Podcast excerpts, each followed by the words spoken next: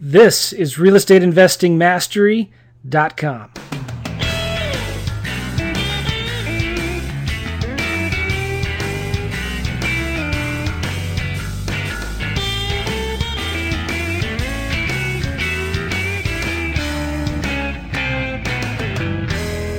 Well, hello everybody. Welcome to realestateinvestingmastery.com. So glad you're here. Alex could not make it, so we apologize about that. But you're stuck with me. But I think it's going to be a great episode. I'm real excited about our guest, Will Velasquez from Utah. But let me tell you something. You got to go to our website, realestateinvestingmastery.com. Realestateinvestingmastery.com. We have so much good stuff in there. If you've not been to our website, you can see all of our previous podcast episodes. Uh, we interview guys from all over the country that are making a killing and just crushing it in real estate right now. And we also have Q&A videos. Every week or two we release Alex and I release a video with some answers to some common questions. So you got to check that out. We're starting to put transcripts of all of our previous podcasts on the website. And so hopefully by the time this episode is out, all of the transcripts will be up there. And we also have a free fast cash survival kit. On there, we show you exactly how Alex and I run our businesses. We show you exactly how we wholesale our business, how we do our marketing. We show you how to wholesale properties that have equity and how to wholesale properties that don't have equity, which is my specialty and what we're going to be talking about today using lease options and how to wholesale or flip lease options. Really exciting stuff in there. One of my favorite bonus videos in there is a video we did on marketing. You've heard me say over and over again, you're not in the real estate business, you are in the sales and marketing business. We have a video in there on how marketing works. So if you want to make, you know, $120,000 a year, that's $10,000 a month, right? That's not something you can control, but you can control how much marketing you're doing every day, every week, every month. And so we break it down. Okay, if you want to make $120,000 a year, how many sellers do you need to be talking to every day? So if you find, you know, I need to talk to five sellers every day to do these quick cash wholesale flips, okay? How many postcards do you need to send? How many emails and text messages and voice blasts or cold calls, whatever that you're doing on Craigslist or direct mail, how much do you need to send out every day? Because if it is all about marketing, how much marketing do you need to do to make your goals? All right. Now, you may be a buy and hold investor. You may be somebody who's not interested in wholesaling. You'd rather make the slow dime than a quick nickel. So, you know, you're still looking for deals, right? So, if you want to find some nice multifamilies to buy and invest in, how many offers do you need to make every week on average to find those good deals? They are out there. So, anyway, go check it out realestateinvestingmastery.com. Put your name and email in there and uh, you get these free video bonuses and the spreadsheets and the mind maps and everything we have in there. But in the meantime, I wanted to share with you some reviews that we had in iTunes, and I'm trying to pull it up. For some reason, I can't. Maybe at the end of the show. But we sure appreciate all of you guys that have been leaving reviews on iTunes for this podcast. It really helps, and we appreciate it. Well, here it is. I found it here. When you subscribe to our iTunes podcast on iTunes, it helps with the rankings. It helps us get up higher in the search results. And trying to open up the reviews, but I can't. Anyway, I'll get to them at the end. So make sure you go to iTunes, leave us a review if you like this show, and hopefully next time I'll be able to read them before before the introduction ends here. But anyway, I have a good friend with us on the line here. His name is Will Velasquez. He's from is it Salt Lake City, Utah? Just about 25, 30 minutes north of Salt Lake City uh, is where I live in Ogden, but I office out of Layton, which is just in between. Okay. Salt Lake City is a big area, isn't it? I mean, a lot of people live there. Yeah, it is. I mean, and it's growing. Yeah. There's still been a quite a bit of migration here from other states, still even California. Well, I've only driven through there in passing, but I remember the mountains, beautiful city. Of course, I remember the lake. very the Great Salt Lake. Yeah, yeah, yeah, very flat. It's amazing how flat it is, and you hit the mountains, and it's just gorgeous up there. But yeah, um, beautiful part of the country, and so Will and I met on the phone probably about a year ago, maybe it's been. Mm-hmm. And I have this course most of you know about called Wholesaling Lease Options, and Will was interested in it. And so we started talking, and he has an amazing story. And he's been now flipping lease options as a realtor for about a year now, or maybe two. Will what is it? Going on two years now. Going on two years. Okay. I guess has it been that long since we first talked? I think so. Time flies quick, Joe. Yeah. We're getting old. Wow. He's tearing it up. He's a realtor with Remax and doing really, really well.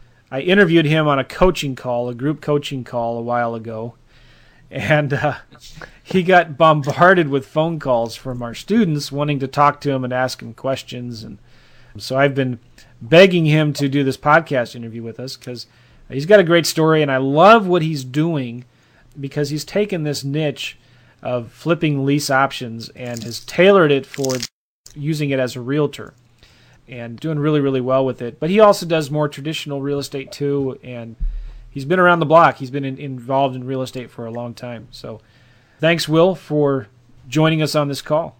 Oh, my pleasure, Joe. so talk about your history. What you know your background. What were you doing pre real estate days? Okay.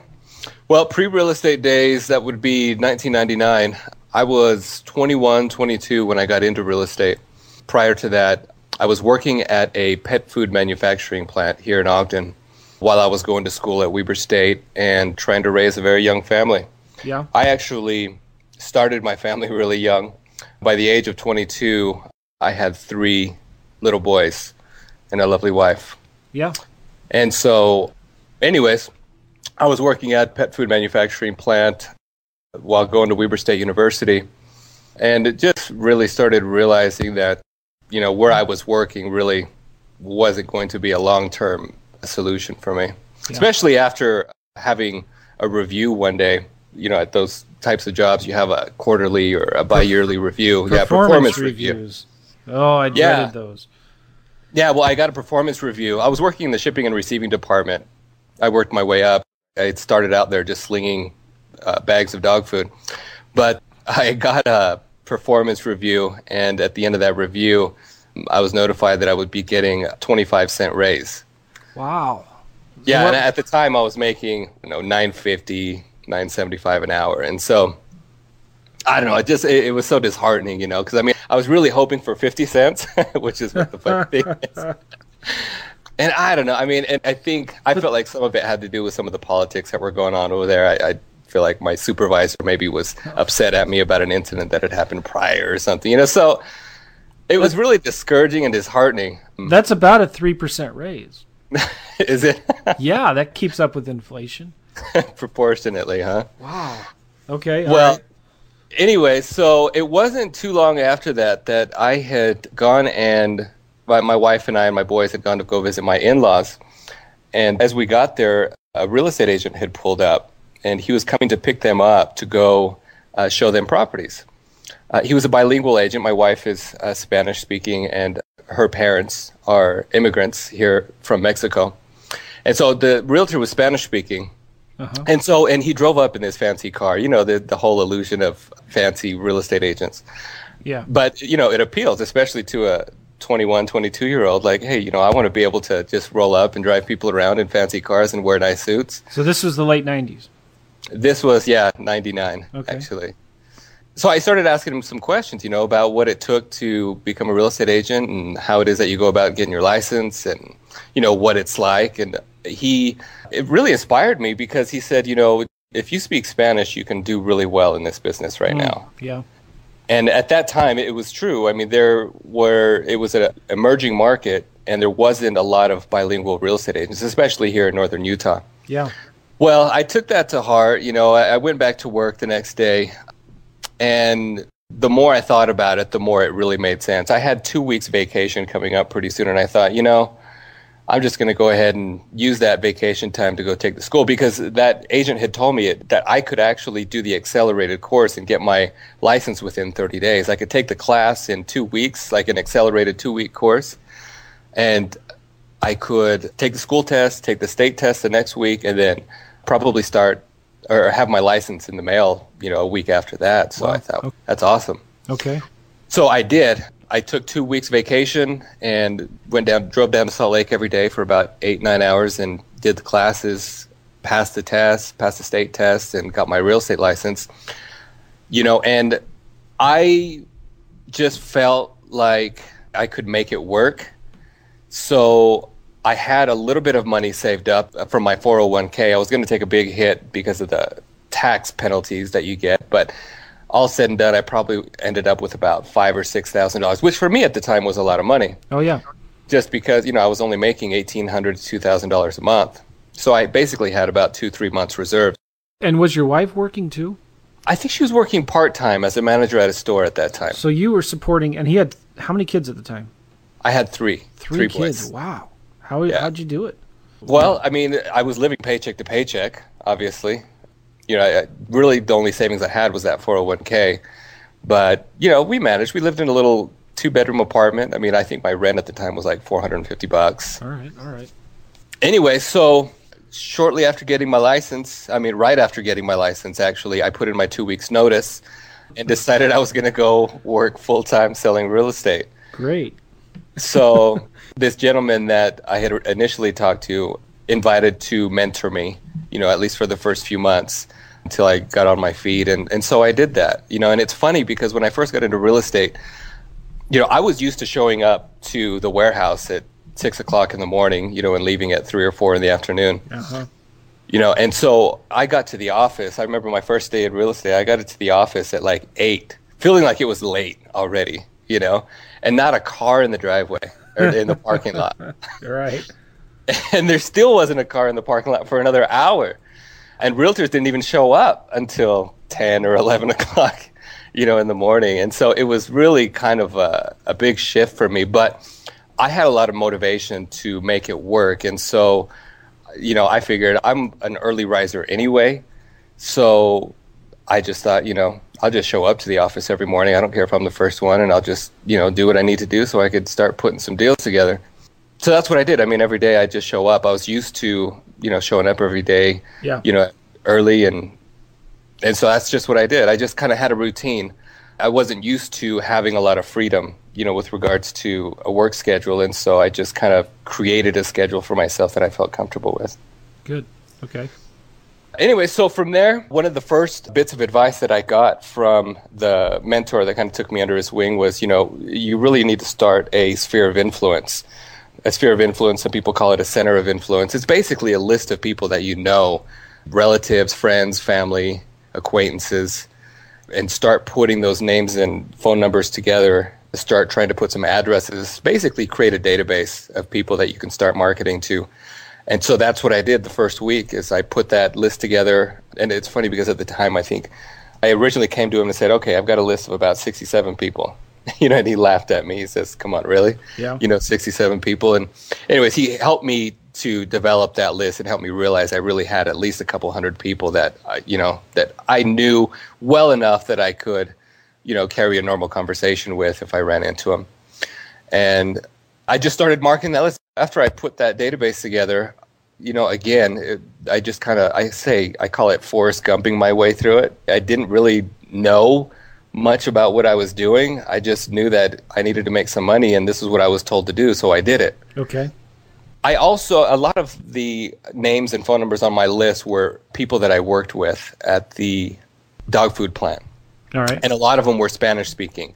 And so I would, you know, just basically stay in constant contact with those folks and just let them know, hey, I've made a career change. This is what I'm doing now. If you know of anybody, that's thinking about buying or selling. You know, and I just had a routine where every morning I would just make sure that I contacted at least at least ten people, and then you know when someone had mentioned that they had a lead or if they were thinking about doing something, I had kind of a lead list that I would go off of, and you know I just kept working it, and I actually did really well my first year. Again, mm. I continued that work ethic for you know the next twelve months, and so I started in real estate. That was in November of '99, and in 2001, our local board, our Association of Realtors, has an annual like awards type banquet that they do. And I had actually earned the Rookie of the Year award for my first year in real estate. Wow, how about that? I think I sold somewhere around 33, 34 houses my first year. Are you kidding me? Mm-mm. Wow. Yeah. So you made, I mean, if, what was the average price? Do you remember what your commissions were that year? Yeah, that was what also made me kind of unique was that my average sales price was only like eighty thousand dollars at the time. I would because I specialize in a niche market, kind of in a niche area as well. I really kind of catered to first-time home buyers, and probably a majority, I'd say probably seventy to seventy-five percent of my clientele that first year were Spanish-speaking first-time home buyers looking for you know more affordable housing and so yeah my average sales price was only like 75 to 85,000 and so my average commission was maybe 24 2500 dollars I didn't make a ton of money my first year I mean again because since I started with a brokerage and it was my first year you know you start at you know the probably the lowest split well you, you were well, you were still getting 50% so. weren't you yeah so I was getting 50% basically of all so the deals that I put together. You made, if you take 30, if you don't mind, I'm just going to go through these. No, go ahead. Because I think it's important. If you, if you sold, I think you said 33 houses. Uh-huh. Your average sale price was 80000 So that's 2.6 million. And if the average commission of your half was 3% of your broker's half, so that's total gross commissions of about 79,000 and if you split that in half, you made about $39,600 that first year, about 40 grand yeah. first year. Well, and I probably made a little more than that because my split progressively increased ah. throughout oh, that year. Okay. I want to say I probably ended somewhere between forty-five to fifty thousand, which for me was fabulous, obviously, because I had, you know, come from a place where I was making twenty to twenty-five thousand yeah. a year, and which is still probably more than seventy-five percent of all realtors make, even back then. Right. I think I read somewhere the average salary income of a real estate of a, of a realtor, an agent, is like fourteen thousand dollars a year, and that's looking at all of the full time and part time realtors. Wow! So those numbers are skewed because there are people that only do it part time, you know. Mm-hmm. But yeah, those numbers can be discouraging. That's cool though. You mm-hmm. took it mm-hmm. so aggressively and you took it so seriously. I mean, you were very disciplined, which I am not an agent. I know a lot of agents, and I know it's the rare trait um, well, I had a lot of motivation too, though, yeah. Joe. I mean, I had you know a wife and three really little kids that were depending on me to make it work, you know, and mm. so for me, there really kind of wasn't an option. I didn't know how yeah. I was going to succeed. I just knew I was going to succeed. Well, that's a good place to be in. Yeah, that's awesome. So, all right. So then, what happens? Well, I continue to sell. I start looking to educate myself with regards to the industry that I chose. Pursued some training courses, enrolled myself in coaching program, and I was enrolled in a coaching program. A lot of people may be familiar with it in the real estate industry anyway. It's the Mike Ferry organization. I started out the first six months, I think, in their entry level program. It was a $297 program where it was a four on one coaching. Okay. Where you were working four on one with, it wasn't directly with Mike Ferry, but with someone who uh, usually an agent who's still actively working but usually producing at very high levels and have been coached directly by mike and basically teaching their system. And so that's where i started was in that for about six months. And they also have another program which it's called one-on-one coaching where you work directly with the coach one-on-one under kind of a really high accountability type program. I want to talk about that too by the way because accountability is so important, and I really liked the when you were sharing this with me before. I really liked what you said, how they held you guys accountable. What were some of the things that you had to do? Yeah, basically. Well, and let me just share. So the initial program that I did that was four on one was two ninety seven a month, and the one on one coaching was one on or was a thousand dollars a month. So that was kind of a big jump for me a big commitment to make. I mean, I wasn't even paying a thousand dollars a month for where I was paying in rent. I mean, by then I had moved Okay. You know, I'd bought a house in that, but yeah, it was basically high accountability. I mean, you had basically set assignments that you had every week before you made had the call with your coach. You had certain numbers that you had to reach, like you know, so many contacts every day, so many appointments every week, so many listings that you took and you kept track of those numbers and submitted them to your coach before the call. You'd go over those numbers with your coach. And then based on those numbers, it's, it's interesting. It really is how much information you can gather about where you may or may not need to improve based on, you know, your numbers. Mm. I mean, obviously, if you're not making enough contacts, you're not going to set enough appointments. or if you're making a lot of contacts and you're setting very few appointments, then that means that there's something with presentation that you're making over the Yeah, phone. Excellent. You know, or if you're going on a lot of appointments and you're not getting a lot of listings, you know, maybe your listing presentation needs to be tightened up. And so it really helped the coach understand how to better help me by looking at those numbers. I like that a lot. You're tracking your numbers, but it's a way to, and I say this all the time to my students look, if you want to know what's going wrong, look at how much marketing you're doing. Or Yeah. I'll say sometimes to students, look, don't call me back until you talk to a hundred sellers. okay? Just go do it. Talk to a hundred sellers.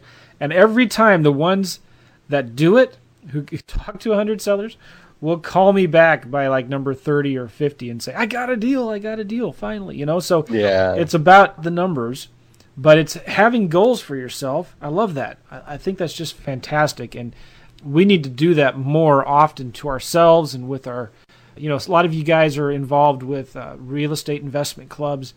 Find somebody in that group that you can hold each other accountable. I think it's a fantastic idea. And come up with these goals. All right, I want to call so many sellers every day, or I, I want to make so many offers on the MLS every day. Or I want to go view so many homes. So you were Well- you- go ahead, yeah. No, I was just going to say, I mean, when we talk about accountability, this structure was extremely high accountability. And I mean, you- say you give, you know, your coaching clients an assignment, you know, here, go talk to 100 sellers and then talk to me. Well, with these coaches, I had accountability to a higher level. I actually even wrote my coaches five $1,000 checks. And basically, I had, you know, certain requirements that I had to meet. You know, obviously some you can't control, others you can, but the ones that I could control, that's what those checks were tied to. And so, hmm. say for example, if I didn't deliver my numbers by a certain time on the certain day of the week, then hmm. that coach had permission to cash one of those thousand dollar checks. Really? Yeah. and I'll be honest, I lost two thousand dollars Wow. in that process. Yeah. You're kidding me. Mm-mm. What if the check bounced? You just kicked out of the coaching program? I don't know. That's a good question. I, I didn't have one bounce, and so I wished it would have bounced. Holy cow. Okay, so what were some of these goals that, that these numbers that you had to follow? I mean, was it appointments, calling people? Talk a little, a little more specific about that. Yeah, so I mean, one of the obvious ones that is more in our control is, you know, the number of contacts that you make. So, for example, you know, I had a goal to make 25 contacts every single morning, every weekday. Great. So, uh, and then I would track those numbers, and so definitely that would be one that a check would be held to. Now, what do you I mean by had to. contact? How did that work? Well, this coaching program really is designed around being hands-on in your marketing, in prospecting Right. directly to an owner. So basically, making cold calls to, you know, for sell by owners, expired listings, your sphere of influence, even just calling, you know, random numbers, or maybe even just numbers around listings or Good. properties that you just sold. And that works, doesn't it? Oh yeah, absolutely. Good, good. Yeah, it's the numbers. I mean, it's not the funnest thing in the world to do. Right. You know, I mean, it's not like you get real excited every morning to pick up the phone and get rejected. Right. you know but you know and that's one of the things that the coaching and the experience and i probably have to say more the experience but i wouldn't have the experience if it wasn't for the coaching. Right. but that i attribute a lot of my sales ability to is actually doing it. Because you know the more people that you talk to the more experience you're going to gain. And the more experience you gain the more confidence ultimately you're going to get. And the more confidence that you have the more deals you're going to do because you'll be able to convert more you'll, you'll be able to get more contracts Yeah, that's excellent. You were also broken up into little groups of other agents, weren't you? Yeah, even in the one-on-one coaching, we normally were assigned an accountability partner where, you know, we would stay in contact. Usually the accountability partner you would talk to once a day. And that was another thing that a check would be tied to is were you in contact with your accountability partner, you know, every day last week? So I had a, a checklist of like four or five things that I made sure that I did every single day, you know, just to make sure that I didn't lose a thousand dollar check.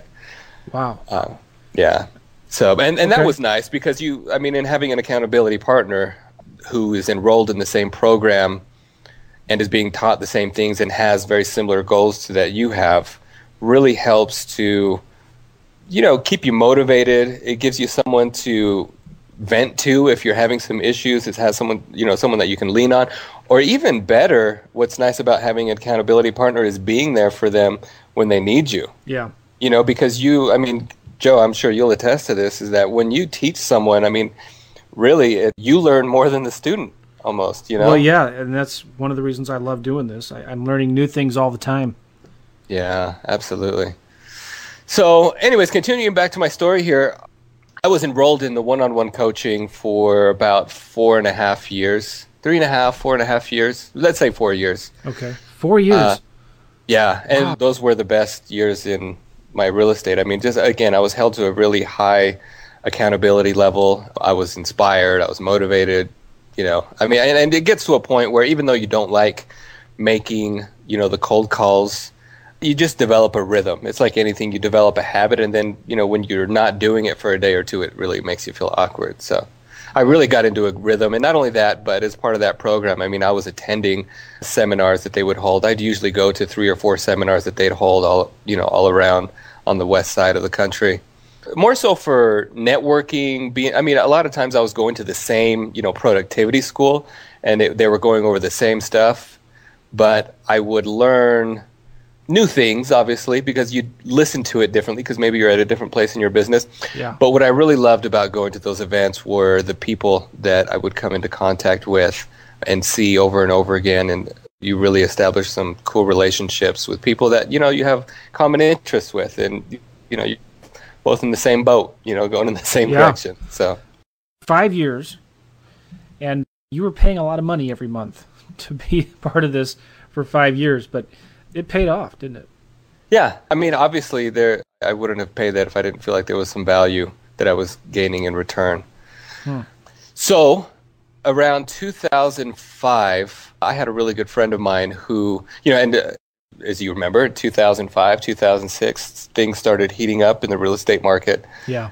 Construction really started booming, investments started booming even just regular residential sales, people wanting to upgrade, you know, interest rates were starting to decline. And let me even just make a, a, note too. When I started in real estate, the end of '99, you know, and in 2000, interest rates were at 8 mm-hmm. eight and a quarter, and climbing. I think they got to about eight and a half, maybe the mid part of 2000. You know, I didn't know that was a high interest rate. You know, right. again, I'm 22 years old and really don't have much experience. But yeah, I mean, so it's funny when you know people complain about rates going up to you know four and a half to five percent, right? Well, I remember people when it was at eight percent, people getting all excited because they were refinancing out of their 17, 18, 19 percent home loan.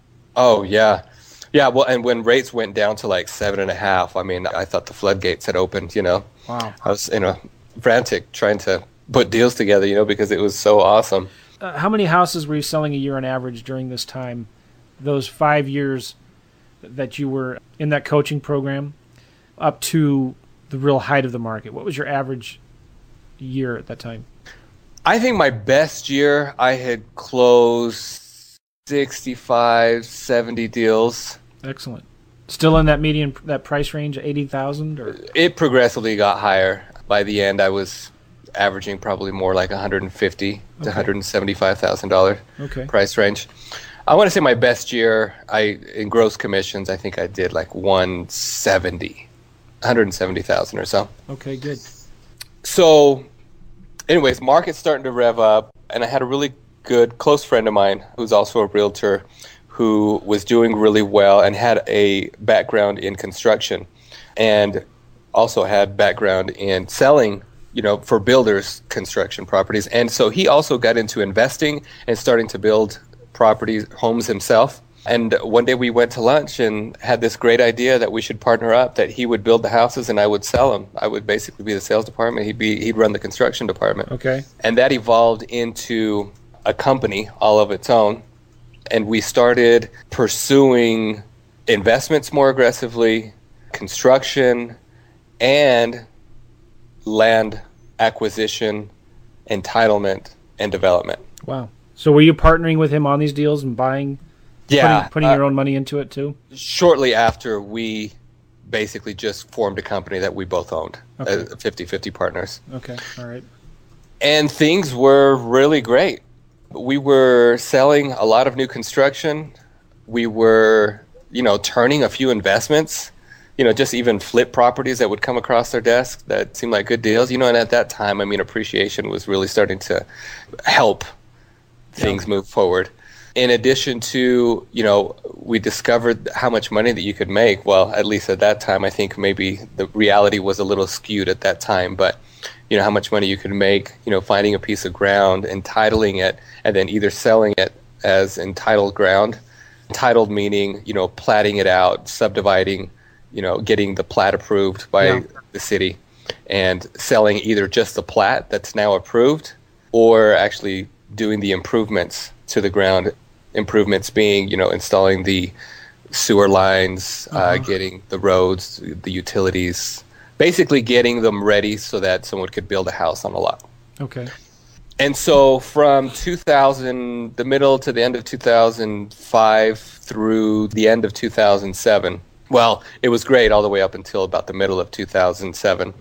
And then the end of 2007, as a lot of the listeners probably know already, the market really came to a screeching halt. The credit markets completely froze up It, it was amazing how quickly it fell.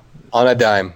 I'm looking back at that thinking, holy cow, that happened so fast. I mean, I remember everybody thinking, oh, this is just a temporary thing. You know, it'll just a little hiccup. Temporary thing. Here we are five years later, right? Oh, yeah. Okay.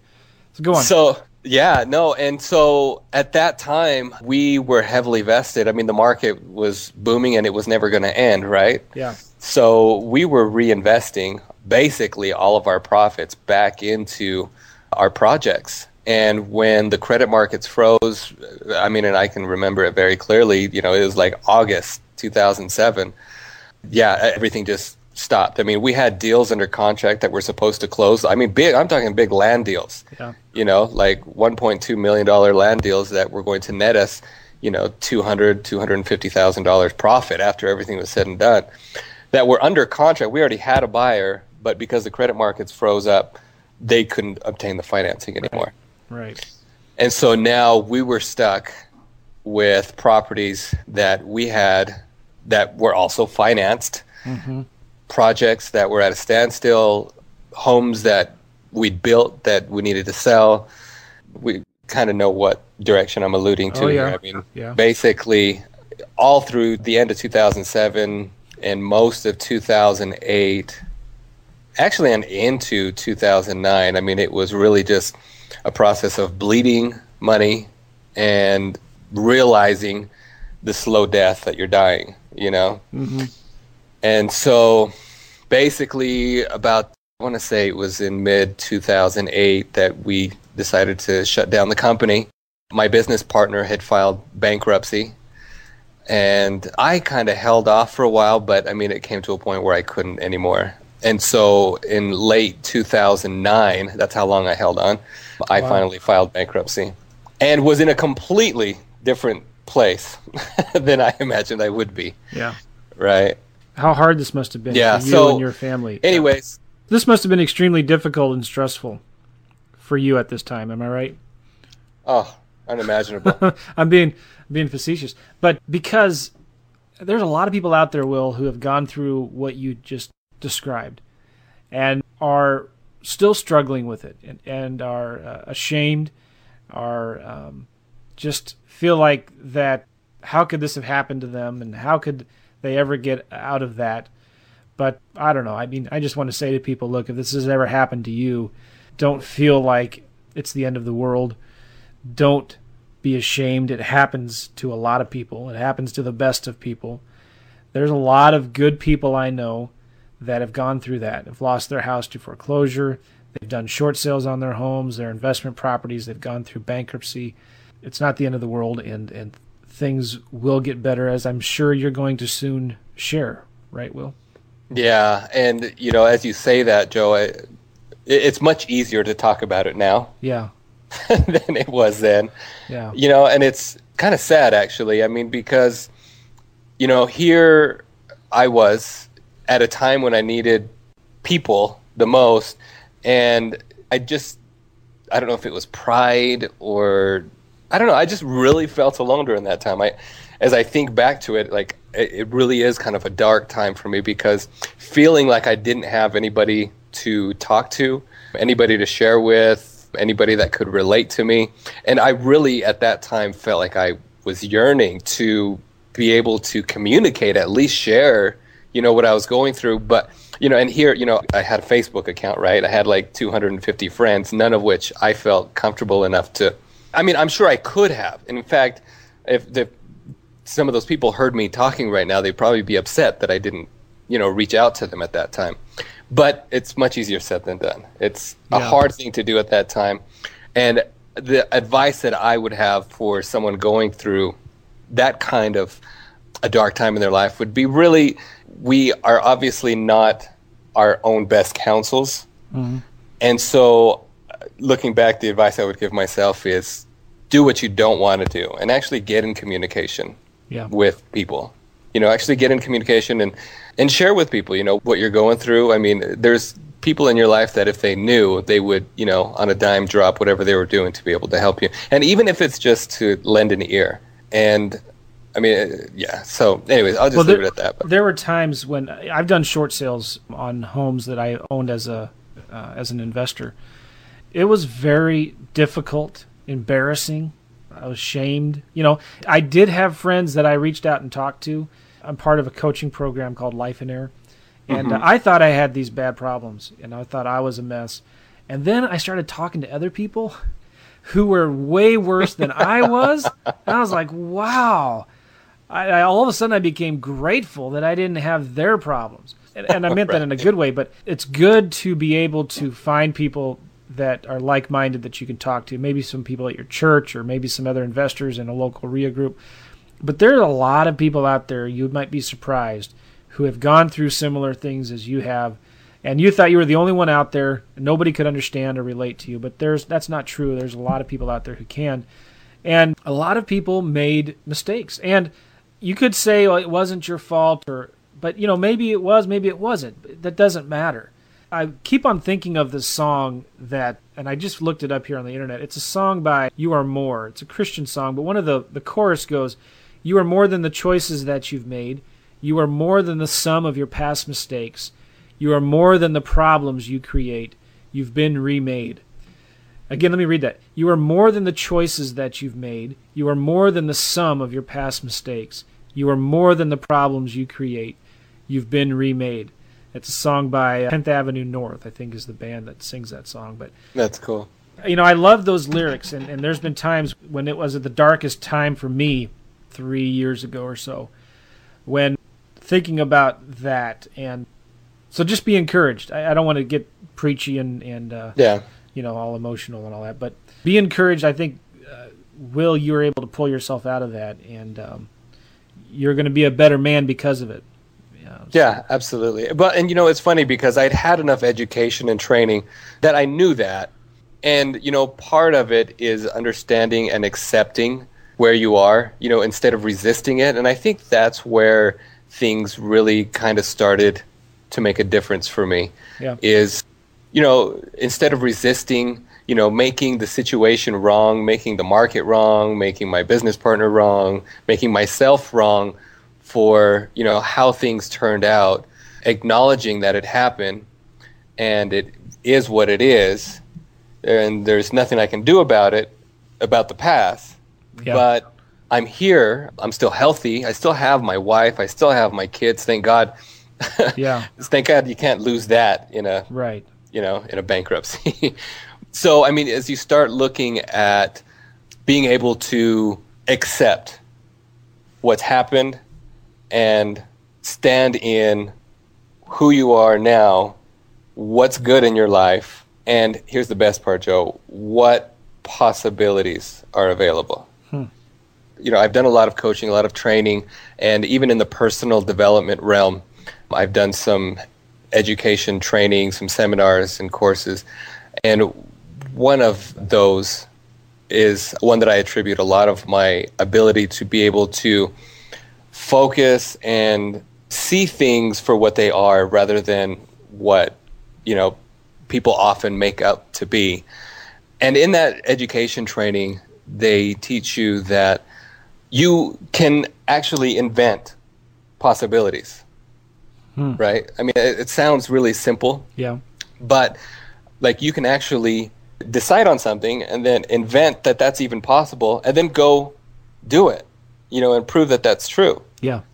So I may come back to that here in just a minute, but so I filed bankruptcy at the end of 2009, which, you know, that was a huge weight off of my shoulders to be able to do that. Yeah. And, you know, I felt like, okay, first of all, it was a mess going through that, you know, having to put everything that I needed to together, but I knew I had to do it. I finally got it done, filed, and and then it was discharged about three, four months later.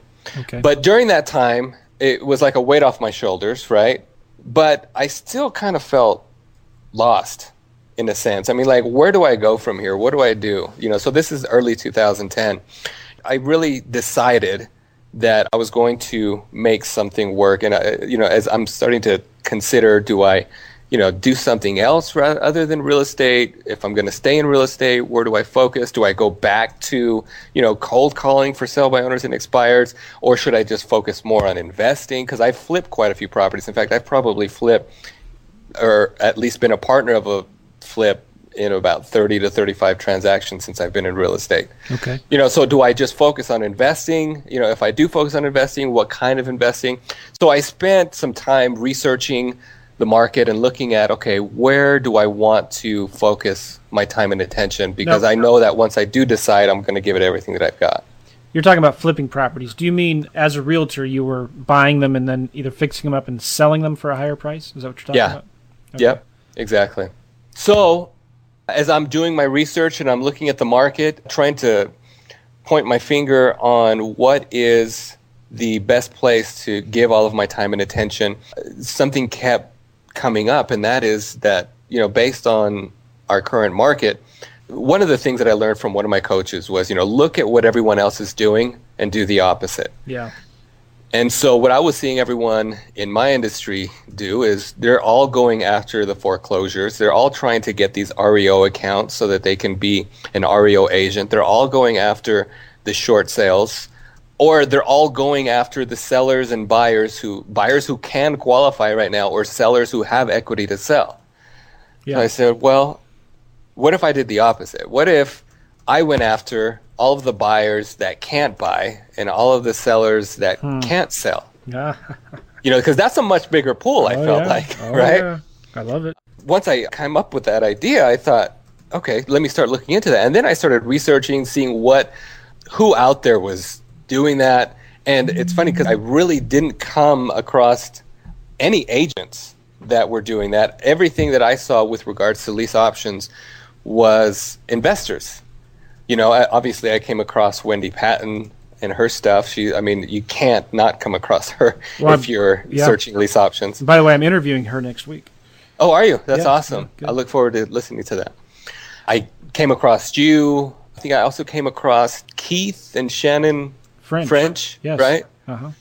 And what was cool about coming across your guys' information was seeing the possibility of being able to make because my experience in, in lease options and i think most agents who've only done one or two or zero hey everybody this is joe we actually did lose will on the call there so we called him back and we actually talked for another hour so we are going to break this up into two episodes, so be sure to tune in next week to hear the rest of our interview with Will. It gets even better. So, but in the meantime, we're going to end this podcast right here. Go check us out at realestateinvestingmastery.com, realestateinvestingmastery.com. Check out our transcripts, check out the free bonuses that we have on there, Fast Cash Survival Kit. You will get a lot out of it. And make sure you join our email list so you'll be notified when new episodes come out. So, until next time, thanks a lot for listening, and we'll talk to you soon.